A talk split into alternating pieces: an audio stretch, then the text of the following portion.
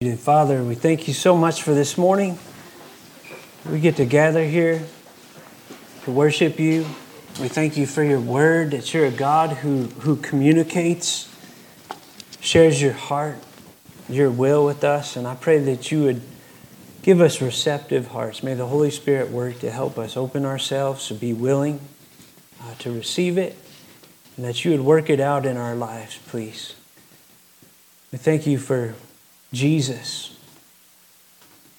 And I pray that as we look at a moment in his earthly ministry here, that it would strengthen us and encourage us and, and draw us to him in faith.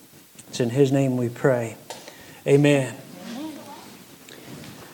Listen, if you have uh, ever looked at the world recently and wondered, uh, in the face of all of this spiritual famine, the spiritual darkness and lostness around us. What, what difference could I possibly make? This message is for you. Sometimes it's just the, the general news out there, sometimes it's things we encounter in our own lives. Our family this past week or two is walking through with th- three different broken situations two broken marriages, uh, one young man who attempted suicide friend of ours who's in jail right now after a DUI. When you walk through things like that and you love those people, they can even you can start to feel the weight of it. I found myself Friday morning in the Psalms, and I forget which one it was, but there were two phrases I was just clinging to because you are at my right hand, I will not be shaken. I need that. Uh, in your presence, there's fullness of joy. I, I need that. Maybe it's situations with friends. Maybe it's in your family. We're, we're walking through the daily weariness and fatigue of helping a little one understand who's the authority in our home right now. At that two, three year old stage. I don't know what it is, but whatever you're looking at and you're wondering, how in the world yeah, can God use me to make a difference in this situation? This message is for you. As we, as we look at this encounter, I want you to put yourselves in the sandals of the apostles on this day. I want you to feel the, the sand in their toes. I want you to listen to what they heard. I want you to, to see what they saw, and maybe even feel what they felt. John 6 4 tells us that this happened during Passover season, which means it was March or April, just like it is here, though it's hard to believe with all that white stuff out there. So let's enter in to what they faced that day. Verse 30 The apostles returned to Jesus and told him all that they had done and taught. It says they returned. Returned from where? Well, if you think back a couple weeks ago, Mark 6, 7 through 12, Jesus had sent them out two by two on a mission. And here they want to give him a progress report, tell him what had happened. Verse 31, he said to them, Come away by yourselves to a desolate place and rest a while. For many were coming and going, and they had no leisure even to eat. And they went away in the boat to a desolate place by themselves. Jesus was taking them to rest. Why?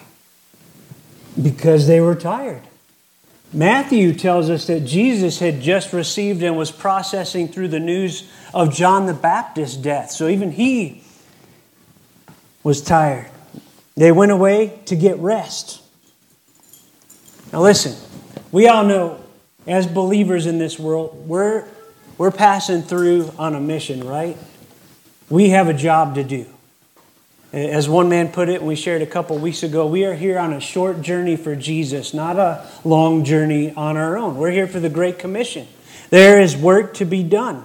That's why, if all we do is rest, we get restless. We know there's more to this life, right? But there's another danger. On the other side, when all we do is work, work, work, work. I like what Vance Havner said. He said, if we don't come apart to rest, we will come apart. We are built to, to rest.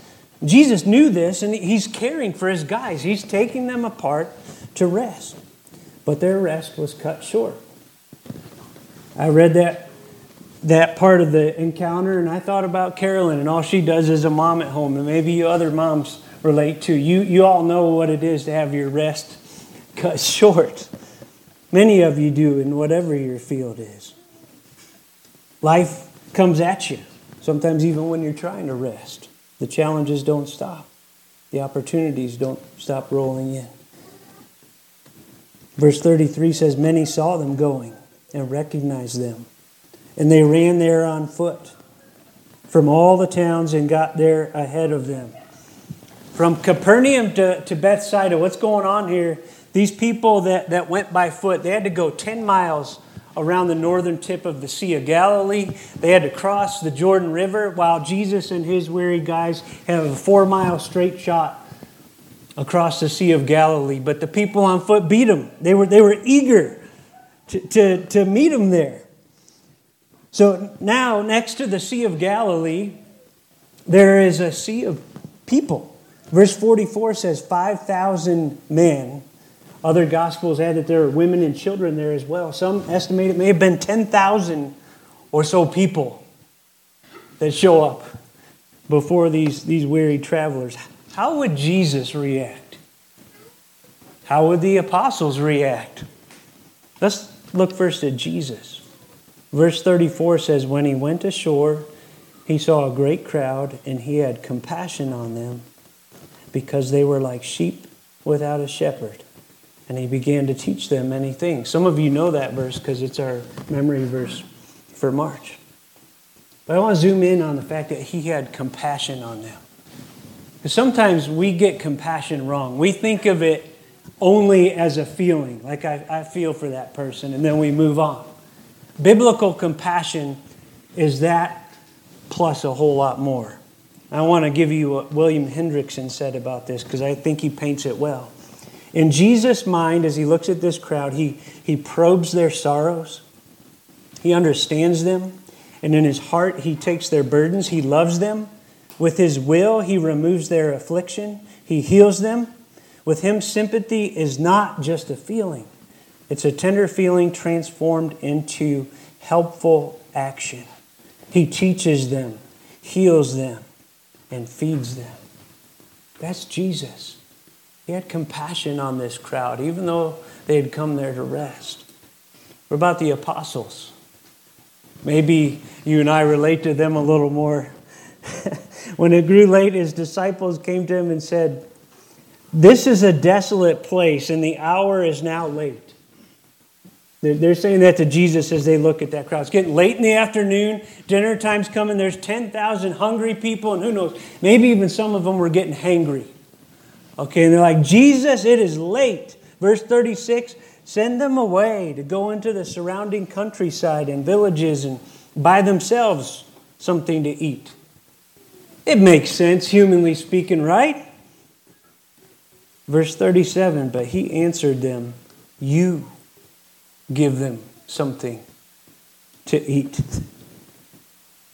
What was going through their minds at that moment as they look at this mass of people? You give them something to eat. Like, come again, Jesus? Like, did I hear you right? Like, the, just the logistics are, are mind blowing. That's why they said to him, Shall we go and buy 200 denarii worth of bread and give it to them to eat? Most believe that's 200 days' wages, just to give each one something. 200 days' wages to buy that much food. And that's if if you could find enough and if you could go buy it and get it back in time, right? Besides that, Jesus, remember why we came here? Like we came here to, to rest. Can't, can't we just send them away? Why did he tell them, you give them something to eat and create this tension? He already knew what he was going to do. We learned that in John 6, verse 5 says he asked Philip, Where are we to buy bread so that these people may eat? Jesus said this to test him, for he himself knew what he would do. Why did he choose to involve them? Why not just do it himself? Why this tension? Because it's often in the tension that we learn, right? I think of an old John Wayne movie when he met a, a woman and her son, and the son was about 10 years old and he didn't know how to swim. Do you, you remember that part in the movie? John Wayne picked him up and threw him in a pond. Why? Not to drown him, but so that in the next 30 seconds, that boy figured out how to swim. The, the, the tension of the situation helped him to learn. He's not just reaching the masses, right? He is training his team for ministry. They, they are in training for ministry. He wanted to show them that, guys, even in the face of impossible odds, even in your own lack, even in your own weakness and weariness, I can use you to be a blessing. I can use you to be a blessing. You say, well, how did he do it? How did he use them? He asked them, What do you have? What do you have? And, and they brought it to him. Verse 38 He said to them, How many loaves do you have? Go and see. And then when they had found out, they said, Five and two fish. John 6 8 tells us it was Andrew that found a little boy. Verse 9 there's a boy here who has five barley loaves and two fish. Now, most of us, when we think of loaves of bread, we think of the big two pack at Costco, right? They're these big, beefy loaves of bread.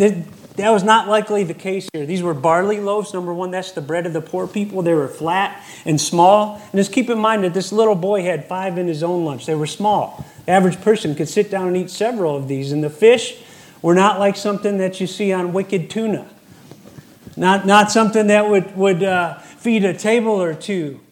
Most believe that the Greek word translated fish here is more like sardines or something, more like a little pickled fish to kind of put on the bread to, to help get it down. This is a, a small lunch for a little boy. And you can see the people around the boy, like probably some like, oh, bless his little heart. That little guy thinks that little lunch is going to feed all these people. Isn't that cute? Isn't that so cute? Listen, in the hands of Jesus, what, what little they brought became a miracle. What little they brought became a miracle. Verse 39 He commanded them all to sit down in groups on the green grass. So they sat down in groups by hundreds and by fifties. And taking the five loaves and the two fish, he looked up to heaven and said a blessing and broke the loaves. And watch this. He sends his disciples out to share the blessing with the people. Verse 41b, he gave them to the disciples to set before the people. And the, the tense of that gave them in the Greek literally means he kept giving them to the disciples. So you see the miracle happen. He just keeps giving it to them, and they keep going out, passing it out. And I'd love to be inside their heads as they did that. Just minds blown, right? He divided the two fish among them all, and they all ate and were satisfied. Mission accomplished. Verse 43 they took up 12 baskets full of broken pieces and of the fish, and those who ate the loaves were 5,000 men. The results speak for themselves 12 baskets of leftovers.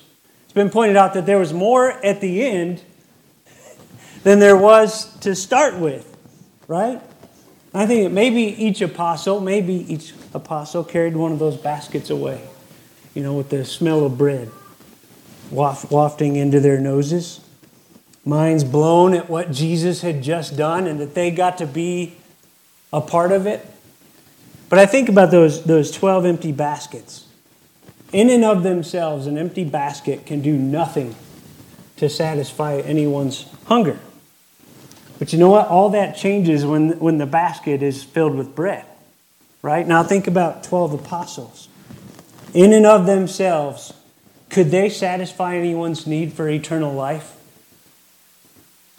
No, not in and of themselves, but all that changes when the 12 apostles carry Jesus. Right? See, it's not the container, it's what's in the container. Think back. When they went out earlier in the chapter on that mission, two by two, what did the apostles have to offer Jesus at that moment? They had themselves and little more. In fact, he had made sure it was that way. He said, You take no bag, no food, no money. depend on me, had themselves with all of their imperfections, all of their confusion, all of their slowness to learn, but they brought themselves to Jesus. And in his hands, what little they had became a miracle. How? He filled them up with what they needed for the mission. Mark 6 7 says, He gave them authority over the unclean spirits.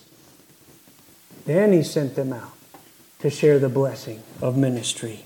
And they did. Mark 6 12 and 13, if you remember, says they went out and proclaimed that people should repent. And they cast out many demons and anointed with oil many who were sick and healed them.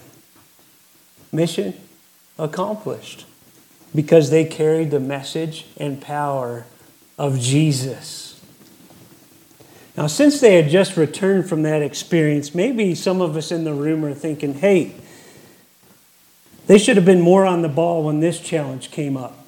Like when they looked at the size of the crowds and Jesus said, You give them something to eat, they should have said, Hey, he, when he sent us out on the mission, he gave us what we needed, even though we felt overwhelmed. So he's going to do the same thing here, right? So Jesus, what do you have in mind? They should have just asked him that, right? But listen, I, I, think about these guys, and I think if we're all honest, maybe we're not so different from them, right? Sometimes, no matter what God's done in our lives, how many times He's done it, we too can be slow to learn, slow to trust, slow to remember who we're working for and with looking only to human solutions instead of looking to Him? If we're honest, can we admit that we too need constant reminders of who He is and the power He has? So let's talk about Him. Let's talk about Jesus and what this miraculous feeding reveals about Him. In John 6, 8, and 9, when, when Andrew brought the little lunch to Jesus, even he said this. He said, what are they for so many?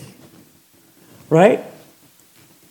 But listen, just as Andrew doubted that this little boy's lunch could feed this massive people, you remember earlier, just a little bit earlier in Mark, the people in Jesus' hometown of Nazareth had doubted that the Nazareth carpenter could be the Savior of the world. Mark 6, 2 and 3, it came out like this Where did this man get these things? What is the wisdom given to him? How are such mighty works done by his hands? Isn't this the carpenter? They took offense at him. In Luke chapter 4, Luke tells us when he preached in their synagogue, he read from Isaiah and then he said, Those prophecies are about me. They tried to throw him off a cliff. How dare the carpenter from Nazareth attach such claims to himself?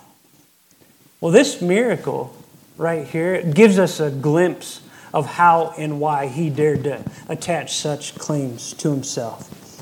It reminds us three things about the Nazareth carpenter. Number one, that the Nazareth carpenter is also the creator. He's also the creator. People think, how, how could he possibly create enough food for thousands of people out of a little boy's lunch? Yeah, it was child's play. He created the whole universe. John 1 1 through 3 In the beginning was the Word, and the Word was with God, and the Word was God. He was in the beginning with God. All things were made through him, and without him was not anything made that was made. He's the Creator. He's also the Lord my shepherd, the Good Shepherd of John chapter 10.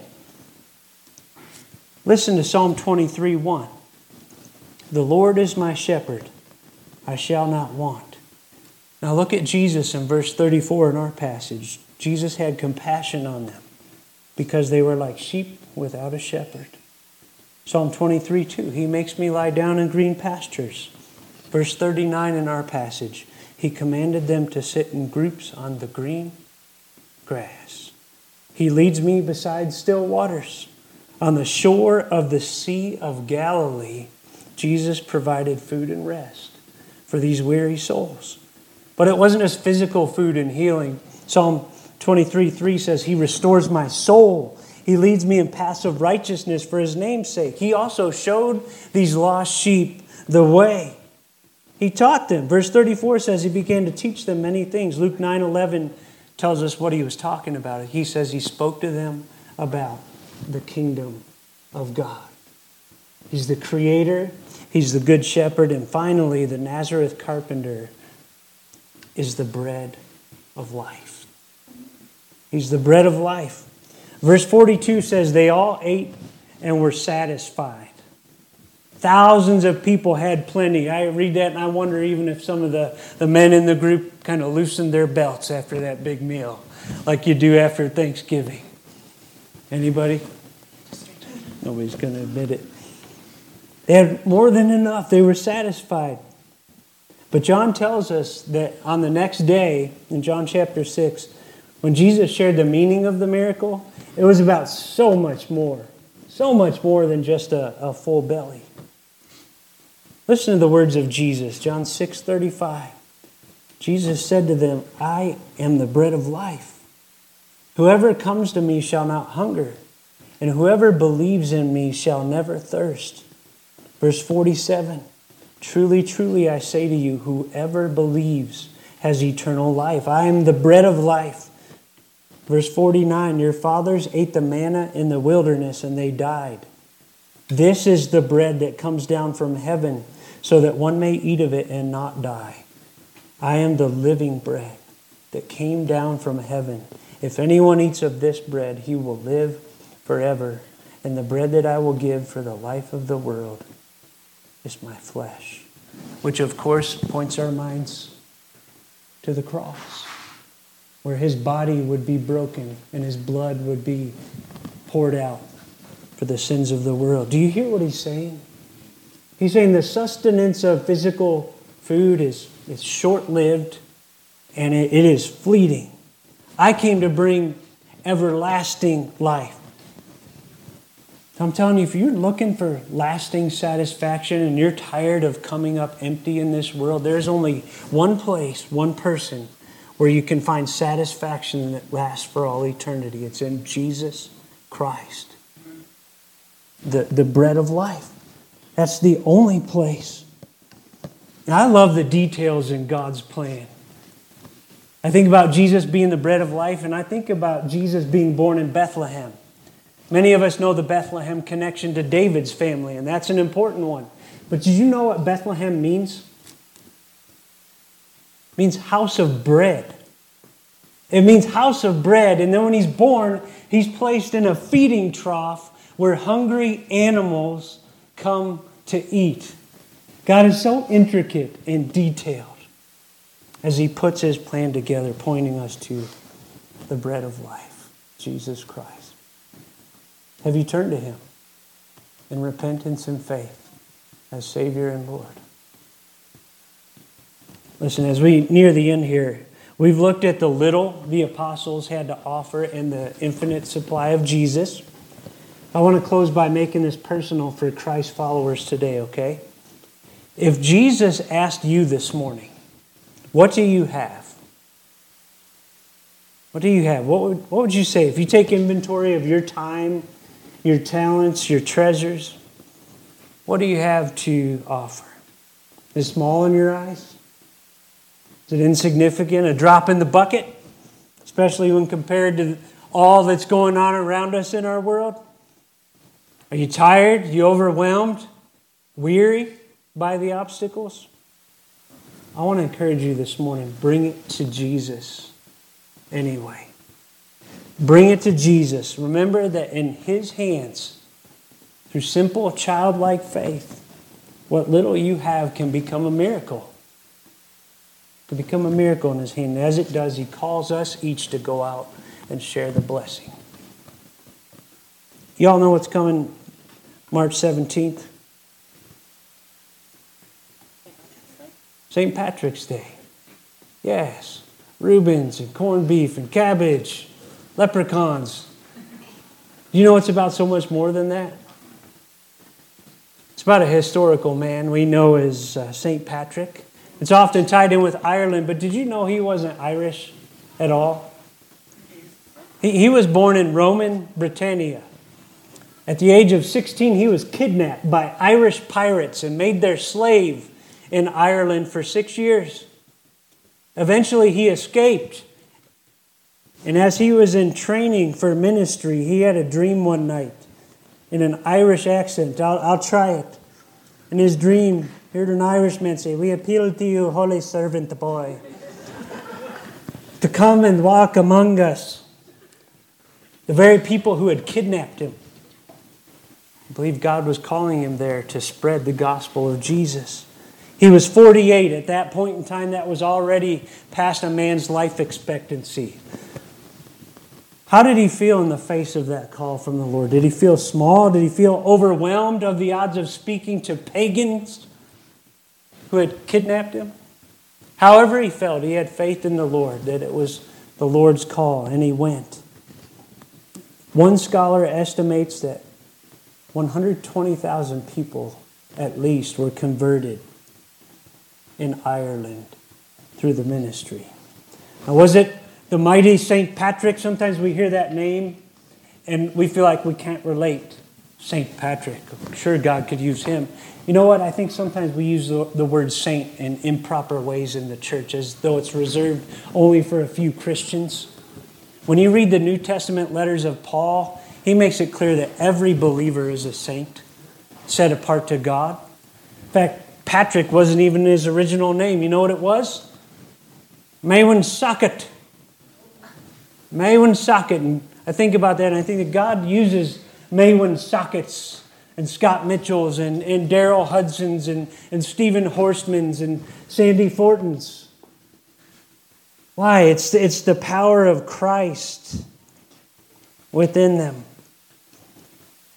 There's a prayer associated with him that shows his focus on the power of Christ. It says, Christ beside me, Christ before me, Christ behind me, Christ within me, Christ beneath me, Christ above me. You get the idea? It's Christ. And listen, listen to what Charles Erdman said. When the Savior commands and blesses, the meager resources of his servants are found adequate. Their conscious helplessness is frequently the time of his greatest power. Now, think about that as you look out at the world. Maybe trials in your own life right now, and maybe feel helpless. Realize his, his power within. You say, what does that look like today? Well, one way I think it looks is don't underestimate the power of prayers brought in faith to this Almighty God in the face of what we look at in our world. One thing I think about is how overwhelming all the deception in the world is. You look around, whether it's through the media or just in general, there's so much deception. There, there are spiritual lies, there are moral lies, and sometimes there are just flat out factual lies. And sometimes we feel overwhelmed in the face of all the deception, what do we do? One thing we could do is pray. Carolyn has a prayer list at home, and one of the things she prays on there is Lord, raise up godly journalists who would seek the truth and speak the truth in the face of all this deception. We celebrated last week as we saw one answer to that prayer. How many of you have heard of Kari Lake, Fox 10 News in Phoenix? 22 years on that channel. Last week, she put out a video statement saying she had left Fox 10. She thanked the company for her employment there. But she went on to say in the past 22 years, journalism has changed.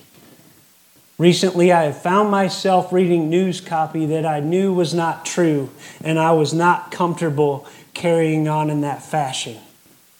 She went on to say it was scary stepping out of a 22 year career but I know God will take care of me.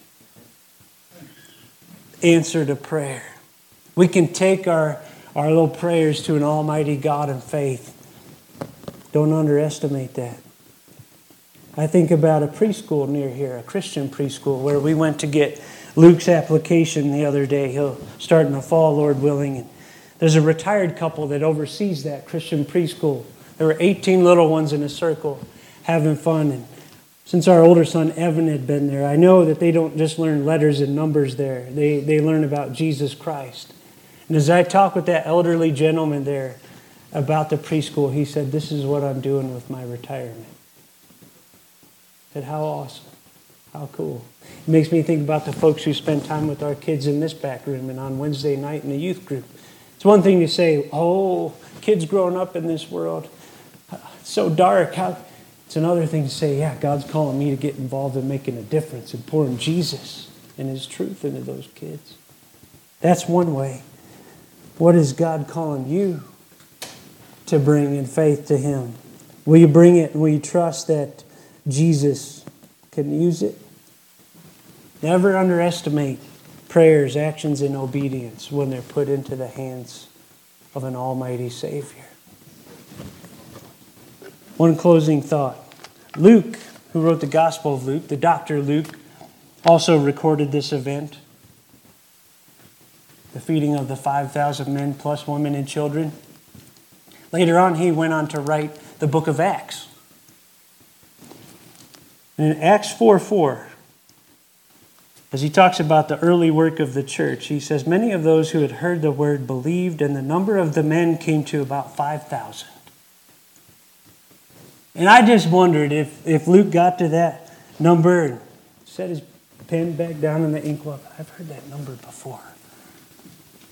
Wow, God used those, those men to bring physical sustenance years earlier to 5,000 plus. Now he's using them to bring the bread of life. Praise you, Lord. Father, I thank you. Thank you for this message. Because if we're honest, there are times where, just like the apostles, we feel overwhelmed and, in awe. all of our first inclinations are to try to think of human solutions. And then when we realize those don't work, sometimes we, we just want to give up. But sometimes our lack of faith causes us to forget about who you are. You are creator. Jesus. You are the Lord, our shepherd. You are the good shepherd. You are the bread of life. Help us remember who we work for and with. That even though we're, we're humble baskets, we have the bread of life within us. Even though, as Paul said, we're jars of clay, we have this treasure of Christ within us to show that it's your glory and your power, not our own. So you can use us for the purposes of your kingdom and you're still working in this fallen world. In Jesus' name, amen.